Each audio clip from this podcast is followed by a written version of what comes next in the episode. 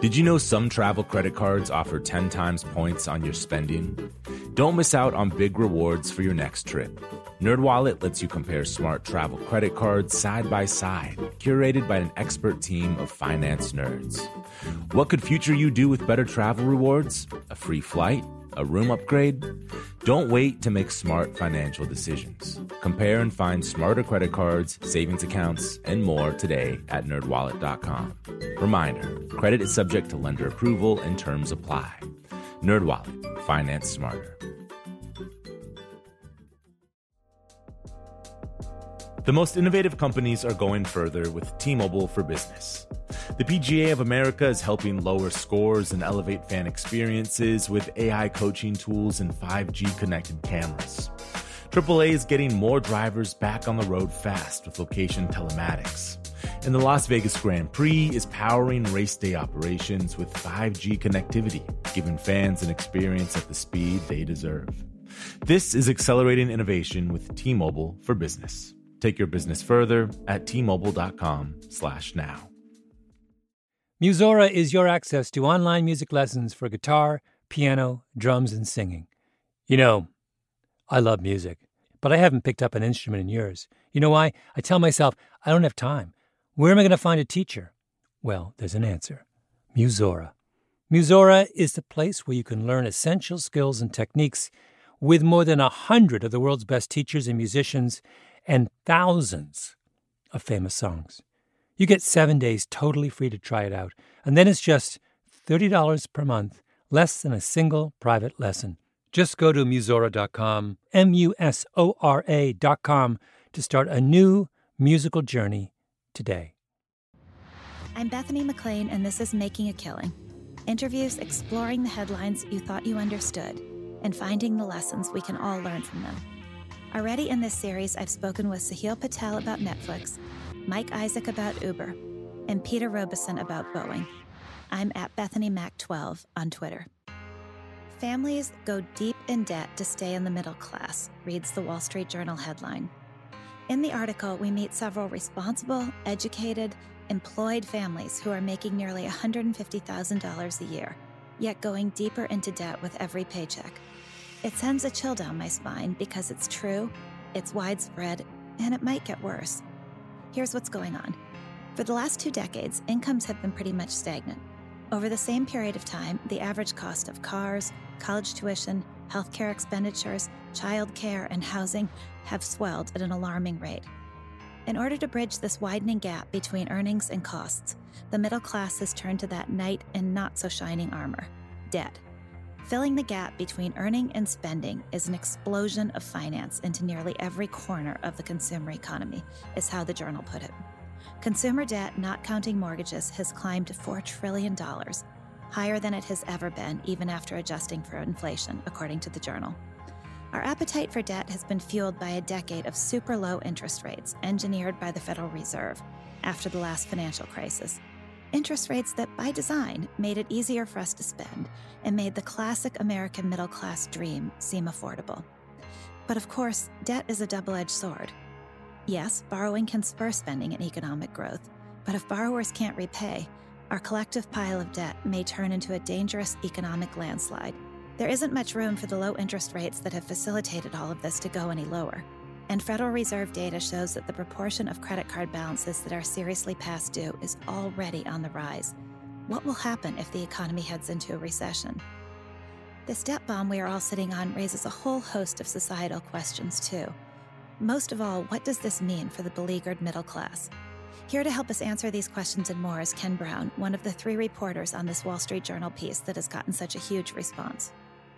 So, Ken, you've been thinking about debt for a long time. What made the Wall Street Journal tackle this particular topic now? You look at the economy, which has done pretty well the past bunch of years, and then you look at how people feel about the economy, and it's not great. There's been this sort of unease out there.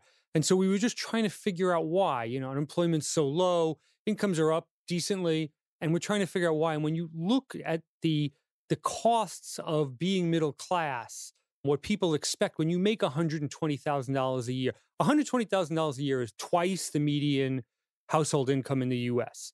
And so when you make 120,000 you feel like you should be middle class. And when you talk to people who feel like that, they they can't make it. And so they, they end feel up like borrowing. the bottom is falling out somehow. Right. And and so they can't afford a middle class lifestyle, a house, two cars, college for the kids, etc. And so we were trying to understand why there was this unease. What surprised you the most in looking into this? When you look at consumer debt, it's low, like debt to income levels and all that stuff has come down a ton since the financial crisis. And you, you scratch your head because you're like, well, wait a minute. People don't feel, uh, they're not acting like that. And then you start to look at it and you say, well, okay, the reason debt's down is because mortgage debt is down so much. Mortgage debt is down so much because there was so many defaults and because interest rates are low. Then you look at student debt, auto debt, credit card debt, it's all at record highs. And even if you adjust for inflation. And so what, what you realize is people are not buying homes like they were, but they're borrowing for everyday things. They're borrowing more than they would have in the past to buy a car. They're borrowing on their credit cards. Student debt, we all know, is up a ton in the past decade. And some of that's weighing on people. So the data is very compelling once you peel back a little bit of the overall debt data and you look at these areas like credit card debt or, or auto loans. The average car, new car in the US costs $37,000. The median household income is $61,000. Yeah, the median household incomes, they're not buying a new car every year, but the reason that works is because there's been this explosion of auto debt. And so auto loans are bigger than ever, they're longer than ever. And one of the trends we wrote about is people don't pay off that car loan. People roll the old car loan into a new car loan and basically keep paying it off. When you look at the surface number, it tells you one thing and you look underneath and it's an entirely different picture. Before before we get back to breaking down the numbers, what did you hear from from the people that you talked to? Did you hear unease, frustration? What was what was the predominant emotion that came through? Yeah, well, anxiety, fear. It's it's worse than that. You know, so the stories repeat themselves to some extent we talked to people in that hundred to hundred fifty thousand dollar income range because we wanted to talk to.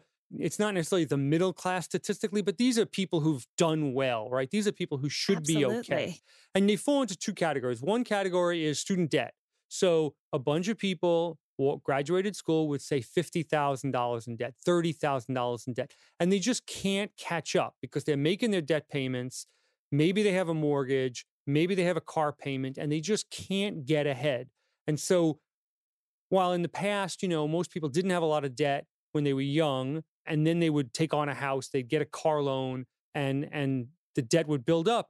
These people are starting out with debt. And so then it just builds on itself and they can't get out from under. The other group that we run into is people who've had unexpected expenses. So they're they have their student debt or they have a car loan and they have a, a mortgage or something and they get hit with something, a healthcare cost, a wrecked car, something like that. And it just tips them over the edge. And again, they can't catch up. Let's break down each of those categories a bit. Why, when you look at auto debt, why has it exploded so much? What's the primary reason for that? Are cars more expensive than we used to? Are we buying more expensive cars than we need? Yeah, so cars are more expensive. So so the average new car in the US is $37,000 and the price has gone up steadily over the past bunch of years. And part of it is people want SUVs, people want again the trappings of a middle class lifestyle. I have a couple kids, everyone around me has an SUV whether you agree that they should be buying an SUV or not. That's what people are buying. And so that's why the prices have gone up.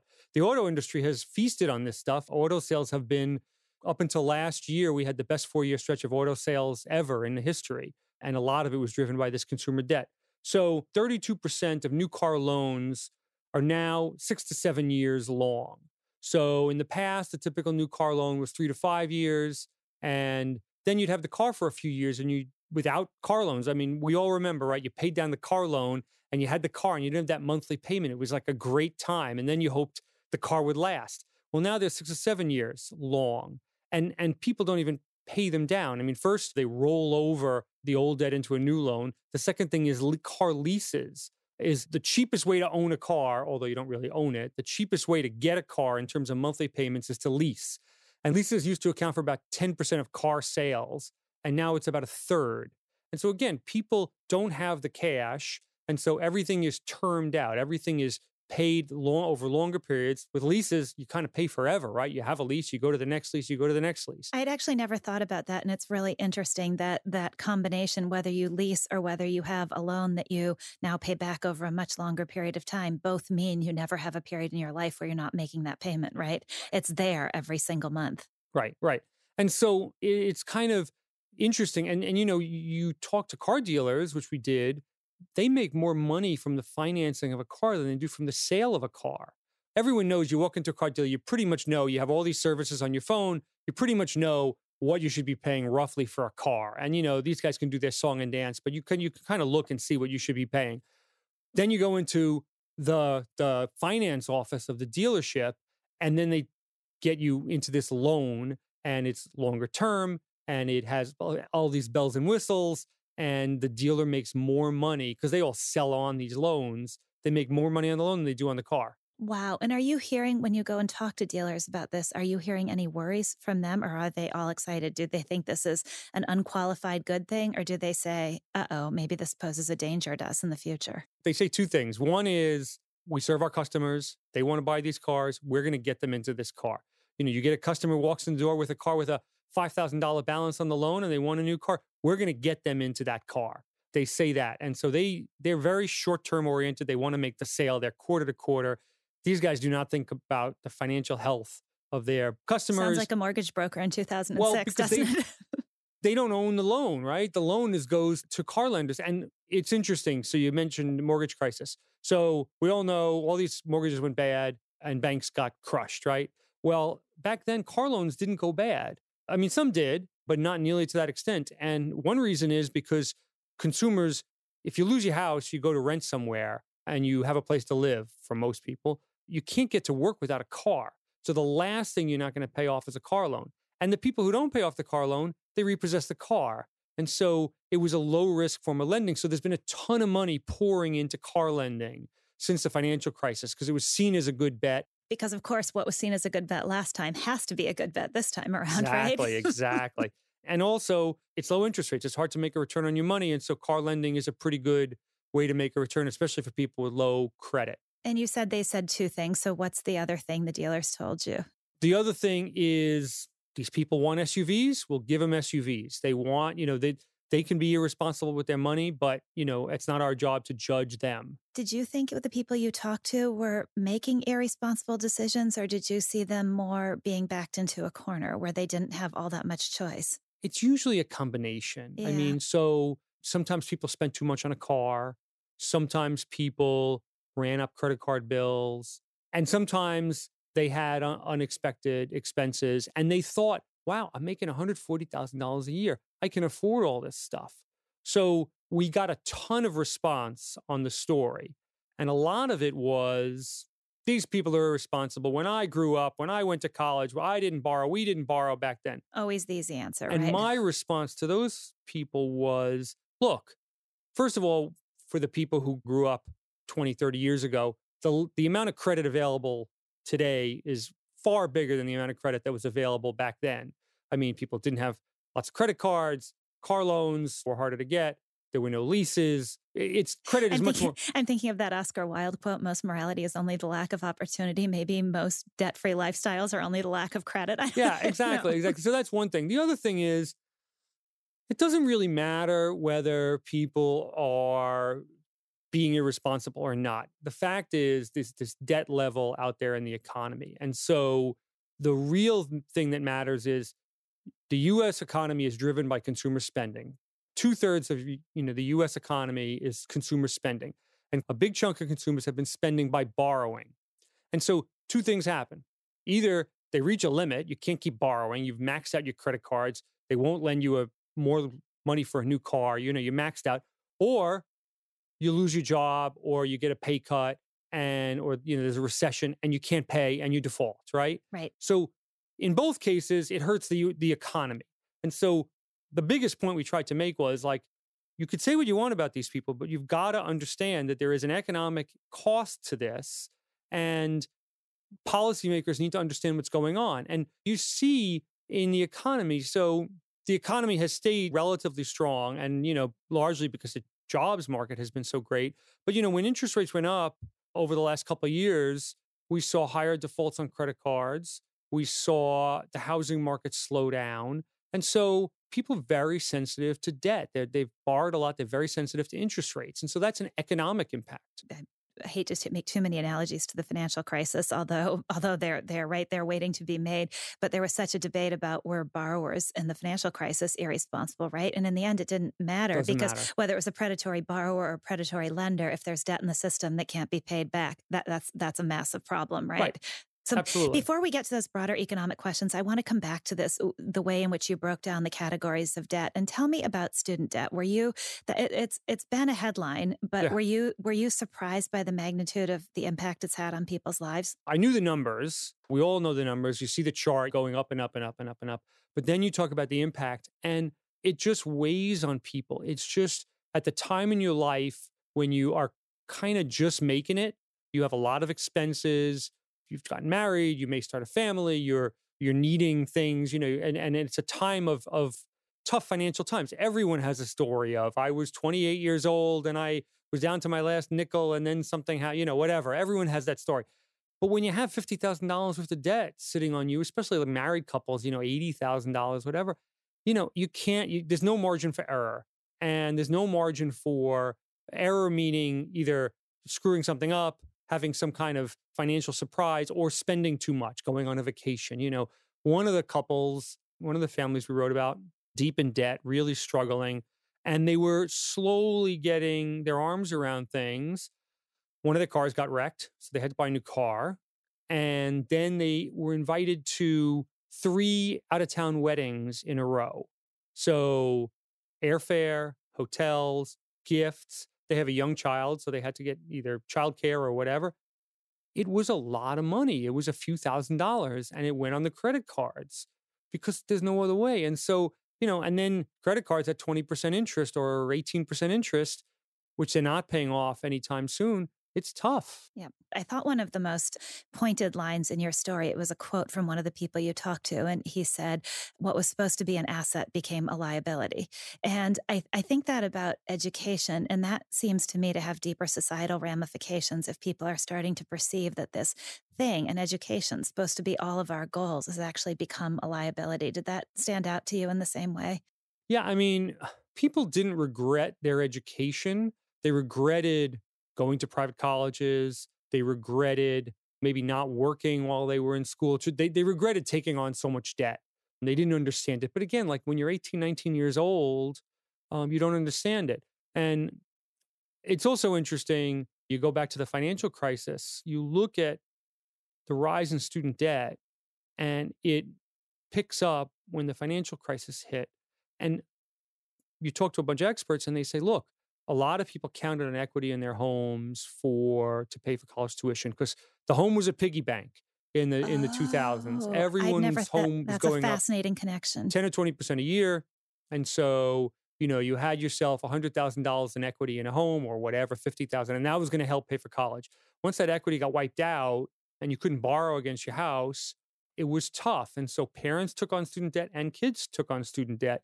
And so it's sort of this lingering echo of the financial crisis and it just left people vulnerable and and it's plays out. I had not thought about that, about the connection between the rise in student loan debt and the financial crisis. And what's interesting is that it's a vicious circle, isn't it? Because you have a lack of home equity means that people have to pay outright for, for education where they might have been able to finance it with borrowing on their home. And then because people have so much student loan debt, they're not able to buy homes, right? And so, so this, one of the odd components in here is mortgage debt, right? And was, were, were there surprises for you and what you saw in the picture in mortgage debt? People still want to buy homes. The people we talk to, the statistics don't really bear that out. I mean, we've seen a decline in home ownership from the peak, but but people we we talk to still want to buy homes. They feel like it is what a middle class family should do. But one of the things that we have written about and um, we'll write about more is there's been this big rise in the rent rentals of single family homes. So typically people rent apartments and condos and they own homes. And the economics of trying to rent homes at scale, rent a thousand homes, has always been really hard. But a bunch of folks bought up homes post financial crisis. big investors and they have them and they've been very popular. And the people who rent these homes say, listen, our people make $100,000 a year. Like our tenants make $100,000 a year. They're not poor people, but they have no assets. They have debt. You know, when you add up, I own X, Y, and Z, and I have X, Y, and Z debt, and it nets out to zero or only a little bit. And so they don't have the money to put down. We talked to a guy at the Federal Reserve who studies this stuff, and he said, you know, buying a home for the average person in the average city is becoming a luxury. It's really a luxury. Tough.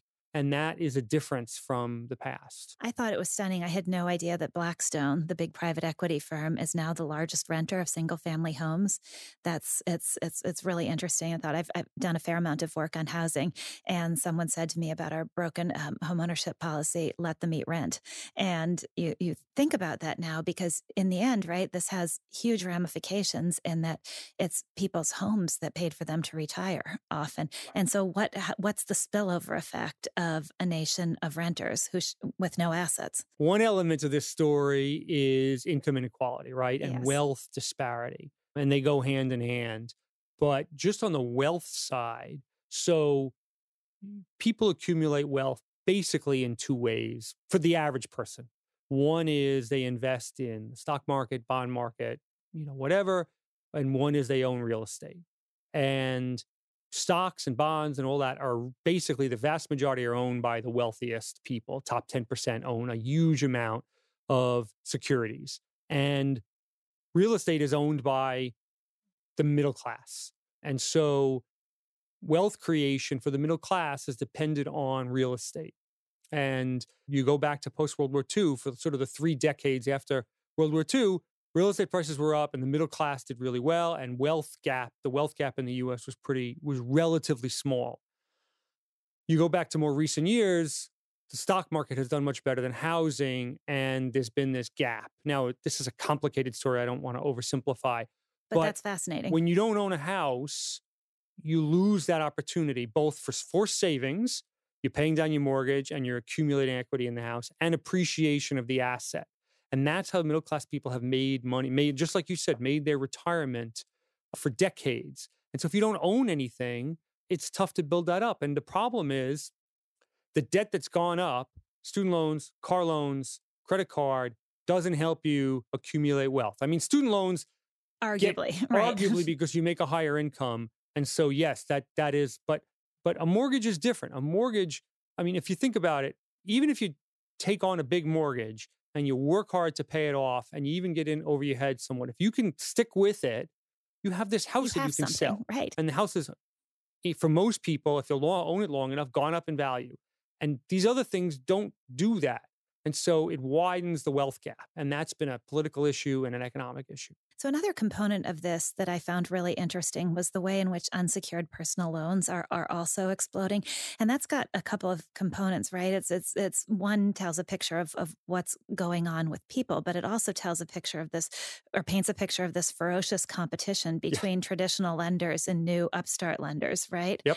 And how did you how did you guys think about that? Again, interest rates are low it's hard to make a return. And one way you can make a nice, sweet return is lending to consumers because they pay higher interest rates until, of course, they don't pay at all, right? And so that's the risk you take. And everyone seems to think that that's a good risk. The problem is, as we know, when there's a lot of competition, people make bad decisions. The lenders make bad decisions. And so you have these Silicon Valley financed lenders, fintech lenders you have Goldman Sachs jumping Marcus, in. Right. I mean, it's interesting, and they they want to build a deposit base. I have no idea how that's going to play out for them. And then all these banks pulled back on personal lending post financial crisis because it's risky. It's the first thing you don't pay off, right? You, you know, it, it's unsecured. What are they going to do to me? And so you don't pay. It's like credit card, right? And they're all doing it again. So there's, there's you know a lot of people trying to find that market. Did you, in talking to people for this, did did anybody voice worry about what happens if the the recession everybody's looking for hits? The whole premise that people lend and borrow in these markets in these times is they're optimistic. Right. I mean, you don't lend to someone if you're pessimistic, right? And you don't borrow if you're pessimistic. So everyone is optimistic that they'll have a job, that wages will be solid, that the, the borrowers will pay things off. And so it's an assumption. And people have made a lot of money being positive and optimistic, right? And people have lost a lot of money being positive and optimistic. And we don't know what's how it's going to happen. But when you have 10 years of economic growth, that's the time when people get sloppy, right? Historically, Historically people do stupid yes. things when they have things have been good for a long time. And so I'm not saying people are doing stupid things, but you know, What's interesting, as you point out, though, is how different the mood feels than it did, you know, in 2005, 2006, it felt ebullient, right?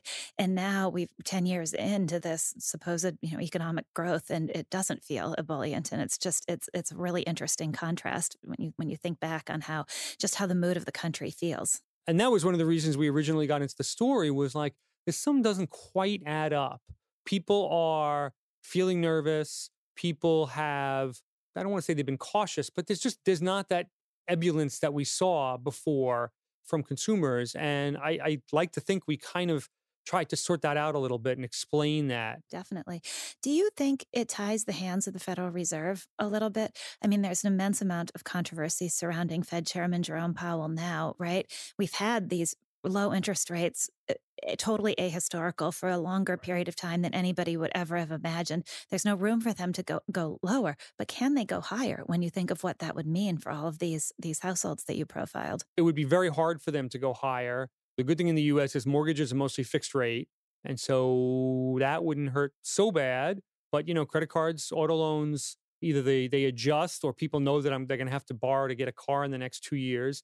And so they're cautious. It makes people cautious. And we saw it, you know, some evidence last year that the interest rate increases were biting.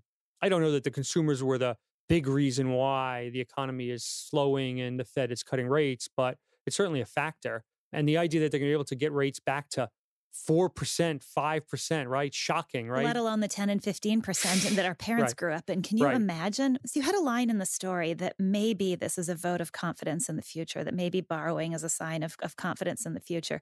Do you do you believe that? most people will borrow if they feel like they can pay it back. And so it is a sign of confidence. I mean, it may be a misplaced sign of confidence. People may be overconfident about how things are. Look, we all know from psychology, you know, people extrapolate what they've seen in the recent past into the future, right? And so if the economy's been good, people think it's going to stay good. If the stock market's been down, everyone thinks it's going to keep going down. So it's human nature. And I think it is a vote of confidence. It just may be misplaced. Right. Although it's also another way to look at that, and this is not my thought. I don't remember who said it, but that we've become a nation of basically interest expense rather than rather than principal. So we look at can we pay the interest? We don't think mm-hmm. about paying back the principal, and then that would play into your idea that it isn't really that if it's a vo- it's a misplaced vote of confidence because we're not thinking in terms of the principal. We've been taught for so long to think in terms of the interest, right? No, I think you're absolutely right. I mean, look, so, I mean, internally, we called this story and some of the other stories we've done Renter Nation. So, you don't own a house, you rent a house. You don't own a car, you lease a car. You don't even buy your phone, right? You pay, no one buys a phone. You know, you pay it $25, $30 a month, right? For two years, then you get another phone. So, you're always paying your phone. So, no one owns anything anymore in the middle class. And that's an exaggeration, of course, but the mentality, just like you said, the mentality changes. So, like, okay, what's my monthly payment? What's my monthly income? Can I do this? There's no thought of, do I want to put away $50,000 for a down payment on a house? Do I want to put money away for my kids' college? Do I want to, you know, like really save and think about the future and think about assets? It's just cash flow. It's just in and out. Another example of short termism, right? Yeah. So, so the politicians are talking about, many of the Democratic candidates are talking about student loan forgiveness. Mhm. Is that just a small piece of the puzzle as you think about this array of debt spread in front of us? student debt is a trillion and a half bucks. I think it's a big piece of the puzzle because it would take a burden off of the middle class, which would then, there would be more money left for them to spend and save and invest. I think it would be a real game changer for people who really are looking at it, you know, a decade of student loan payments in the years where they should be starting to accumulate assets and things like that. Does that in and of itself have the power to start reversing this trend toward renter nation, do you think? Or do you think there are other things that would need to be done concurrently? I think it would go part of the way to reversing that. I mean, I think someone who has $50,000 in student loan debt, I think would be happy to take on more debt to own a house and see something for it. I mean, student loan debt is also this weird thing. When you're paying off a mortgage, you're living in the house. When you're paying off a car, you're driving the car. Student loan debt is like I, I finished school five years ago. I'm still paying for it. It's like a it's just exactly. this weight. And of course, Yes. you're you're benefiting. That's illogical. You're benefiting from the education you got, hopefully, with the job you have and the income you have. But it's a hard thing, and it just it is it weighs on people. And the one thing I'd say is the impact would probably be not as great as the optimists or as the uh, people promoting it think, because the reality is a lot of people are not paying off their student debt. There's a big default rate, or people are just behind. Yep. And then a lot of it is in deferments because people are still in school or whatever. And so the big number that people always read is really not the amount that's getting paid off. It's a much smaller number. So the economic impact would probably be smaller. It would it would make it would ease a huge psychological burden, but it would make less of a difference in people's monthly cash flow Yeah, than that's- than that's than, exactly than, right, than you yes. might expect. Isn't part of the problem too that student loan debt that if you if you don't pay your loans, they can even come after your social security money later on. I mean, it, it just has so many reverberations. What's really tough is you can get rid of it in bankruptcy. And so, you know, the great thing about US bankruptcy law had been, you know, in the years past, it gave people a fresh start. It was awful, but it gave you a fresh start. Now, the laws have gotten much tougher and it's gotten much harder to declare bankruptcy, but it's still a way out for people. And you, you you know, you can't get rid of your student debt in bankruptcy. And so it's this burden that you carry with you. So, did you, in thinking as you reported this piece and wrote it and the other pieces you've done, did you think, "Wow, we just need a radical rethink of how of how we all live and of economic policy," or did you sort of shrug your shoulders at it? What was your What was your response? I think we're going to have to address it because at some point, people with this level of debt will reach a limit of borrowing, and that's going to hit the economy. And the economy is dependent on consumer spending, and if consumers are not spending, the economy really slows down, and that that's that's sort of the thing that's sitting out there. I think that's a, it's a hugely frightening issue lurking over all of this, right? And it's a double whammy in a sense because not only does consumer spending slow down, then you have bankruptcies at the same time, right? That that then further slow down. It will, it will provoke a vicious circle. In other Right, words, right. what do you make of the fact that this isn't just a U.S. issue? You spent a lot of time in in Asia, Yep. and you led a 2013 series entitled "China's Rising Risks," which Right. highlighted highlighted the potential problems caused by China's China's rapidly rising debt load. And the Journal just did a front page story about the rise in debt in China. Why is that, and what does it mean that this isn't just a U.S. issue? China is fascinating and the Chinese economy as a whole, you could have a whole discussion about it, but Chinese economy has been very debt dependent for a long time now. And at first it was Chinese companies that were borrowing and Chinese real estate developers that were borrowing. But more recently, Chinese consumers have been borrowing, particularly young consumers. The Chinese have always been great savers, partially because, frankly, it's been a tough place to live eh, for many decades and people saved because they had to you talk to people who are you know middle age and older in China, and they are like yeah, they save every yuan and they invest it in real estate, they keep it in the bank, whatever. Young people have not done that, and they've been spending every dollar they get. And you know, one of the parallels with the U.S. is it's very easy to borrow in China now. I mean, it was not easy to borrow in China a decade ago. As short as a decade ago, really. People didn't have credit cards. People, you know, it was it was a cash economy. And now it's an, you know, electronic payments economy and you borrow on your phone small amounts very simply. And some of that spending is on goods from American companies, right? So there's also one of the downsides of a global w- world is that there's a potential for a boomerang effect there, right? Sure. I mean, uh, you know, China's a huge market and companies, Apple, Nike, you know, all these companies have done well there. And yeah, some portion of it is debt and tr- Chinese travel. The amount of Chinese going overseas, I mean, there's a lot of Chinese, you know, and, and even when a small number goes overseas, it makes a big impact. And that's helped the US economy and the global economy. You travel in Europe, Chinese tour groups are everywhere and they're spending, and that's had a big global economic impact. So we might be headed for a huge rethink all over the world. It could be, yeah. I mean, again, at minimum, at some point, if people keep borrowing, they reach a limit on how much they can borrow and how much they could spend. And that is the thing that sort of sits out there. And, you know, it's not only China, the UK debt levels are very high, Canada debt levels very high, Australia, same thing. Central banks in all those places have said essentially consumer debt is a big issue for us. It's hard to raise rates. We really need to watch that. And so it's not it's not just the US and China. So it's both reassuring in that it's not just profligate entitled US citizens, right? but it's also incredibly frightening because it is global and that means there's no there's no place to turn. Well, thank you so much for all the fantastic work and thanks for coming to talk to me. Thank you. As Ken and I talked, I thought about what's been a theme of this podcast, which is short termism. Our own short termism as consumers is we think only about the interest we have to pay, not about the principal. But also business short termism in lending to increasingly cash strapped consumers. The former makes me sad. The latter, frankly, makes me mad. Will they expect another bailout when the inevitable recession comes? And a worried little voice in my head also kept saying, something has to give, and soon. The longer term ramifications of what Ken called Renter Nation are ugly. What happens as renters head into retirement? I've always been resistant to relying on policymakers, but the incentives for us and for businesses have to change, and I think we have to change our behavior. In any event, the economy, the global economy, is going to undergo some seismic changes. Making a Killing is a co production of Pushkin Industries and Chalk and Blade. It's produced by Ruth Barnes and Rosie Stouffer. My executive producers are Allison McLean, no relation, and Megan Casey. The executive producer at Pushkin is Mia Lobel. Engineering by Jason Gambrell and Jason Rostkowski. Our music is by Jed Flood.